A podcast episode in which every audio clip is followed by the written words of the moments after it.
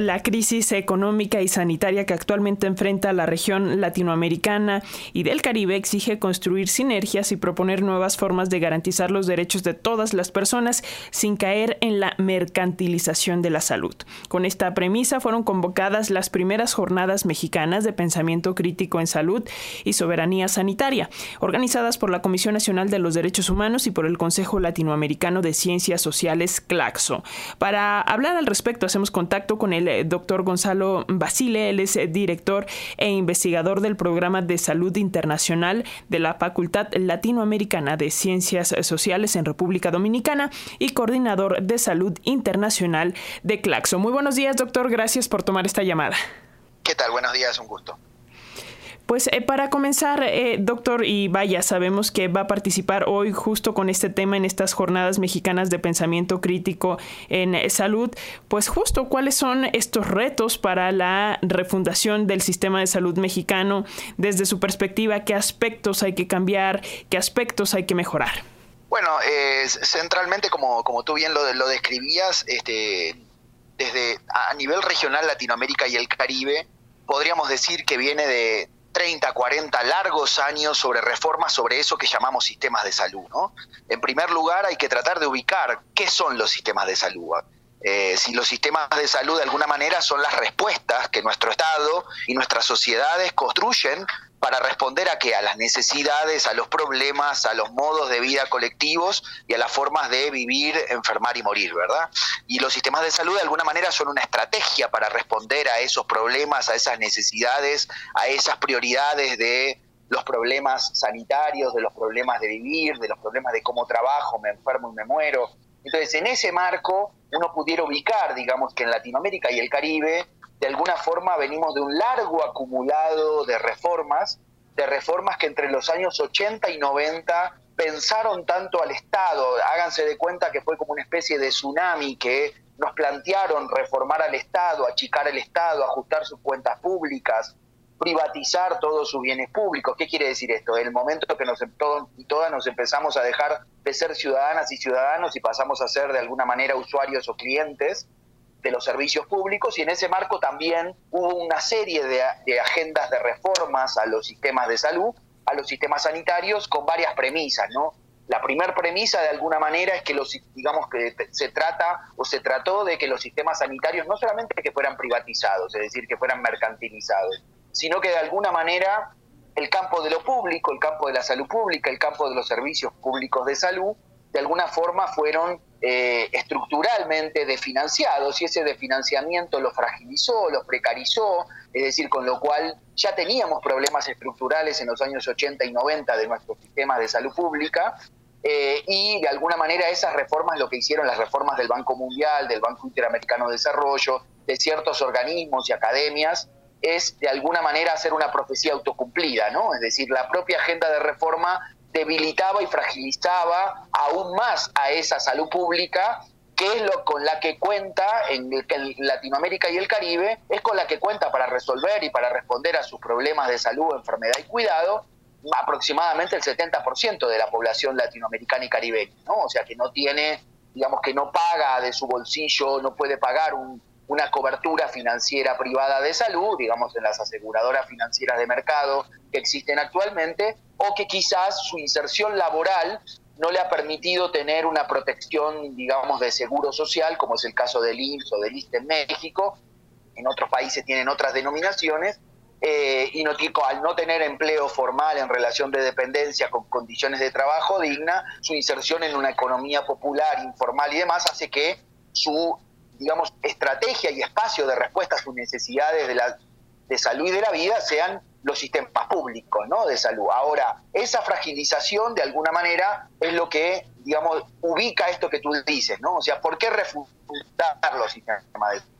¿O por qué plantear una mirada no solamente de revisar de forma comparada, digamos, porque uno cuando empieza a revisar eso y mira, no sé, algo que nos parece muy lejos, muy lejano, mira los años 80 Chile, la dictadura de Pinochet y cómo Chile, que tenía un servicio nacional de salud pública universal, público y con gran capacidad de respuesta, digamos, se crea un sistema de aseguramientos de salud, es decir, de seguros de salud, dividiendo, digamos, la población chilena en dos, ¿no? El FONASA, el Fondo Nacional de Salud, con un seguro para pobres, con pobres capacidades ¿no? de financiamiento, paquetes mínimos de servicios, unas garantías explícitas que son como un listado de, de qué me puedo enfermar y qué problemas me puedo atender en el sistema y si tengo otros problemas más complejos los tendré que resolver de alguna manera solas y solas o con el gasto de bolsillo de la familia o de la comunidad. Eh, y se crearon en ese momento, lo mismo que pasó con las pensiones, se crearon aseguramientos financieros de mercado. ¿Qué quiere decir? Los bancos entraron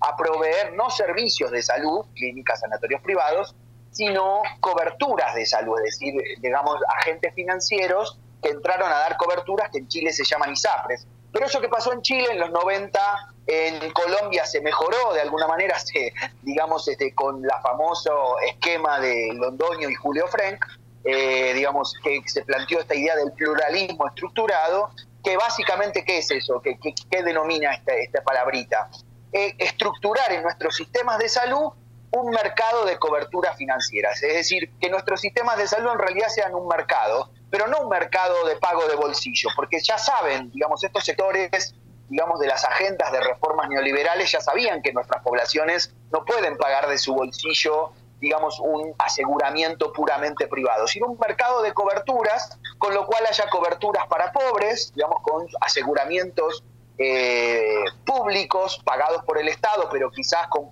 con, provisión de servicios privados, un aseguramiento para medios o para ricos pagados de bolsillo de cotizaciones. Entonces esa idea de los mercados de cobertura financieras estructuraron toda una separación de funciones en el sistema de salud, que básicamente es qué cosa, fragmentar al sistema entre la regulación y la rectoría, quién provee los servicios, quién los financia, todo eso se fue fragmentando también en las capacidades del Estado, y por otro lado también se fue fragilizando toda la capacidad pública, ¿no? Entonces un poco mirándolo en perspectiva hoy en el 2023, digamos, es necesario desde Latinoamérica y el Caribe, no solo en México, pero obviamente las jornadas, hoy habrá salubristas eh, de distintas instituciones mexicanas de investigación en salud pública, en salud colectiva, distintas investigadoras e investigadores de ciencias sociales en salud, que en la Comisión Nacional, en el TENADE de la Comisión Nacional de Derechos Humanos, van a estar debatiendo y discutiendo un poco de alguna manera los desafíos que en el caso de México, como también te contaba recién en Latinoamérica y el Caribe, tenemos la necesidad de primero parar con estas agendas de reformas, de más reformas, de nuevos arreglos a la reforma siguiente de la reforma anterior, ¿no? que lo que han hecho es ponernos a los sistemas de salud en la fragilidad, precariedad y de financiamiento que aún tienen estructuralmente nuestros sistemas nacionales de salud pública. En segundo lugar, que es necesario responder a la materialidad de la vida, es decir, nosotros no le podemos decir a nuestras sociedades, a nuestras poblaciones, a nuestras comunidades, que esperen que de alguna manera el Estado recupere su capacidad pública en los servicios de salud pública, en la calidad, en mayor humanidad, en mayor territorialidad y, estrategias comunitarias, en mayor capacidad de monitoreo participativo y colectivo de esa salud que se construye en los territorios, en los barrios, las propias comunidades, y en eso entonces hay todo un desafío de refundación de los sistemas de salud. Los sistemas de salud de alguna manera en Latinoamérica implican una refundación en varios sentidos. ¿no? El primer sentido es volver a preguntarnos nuestras sociedades y también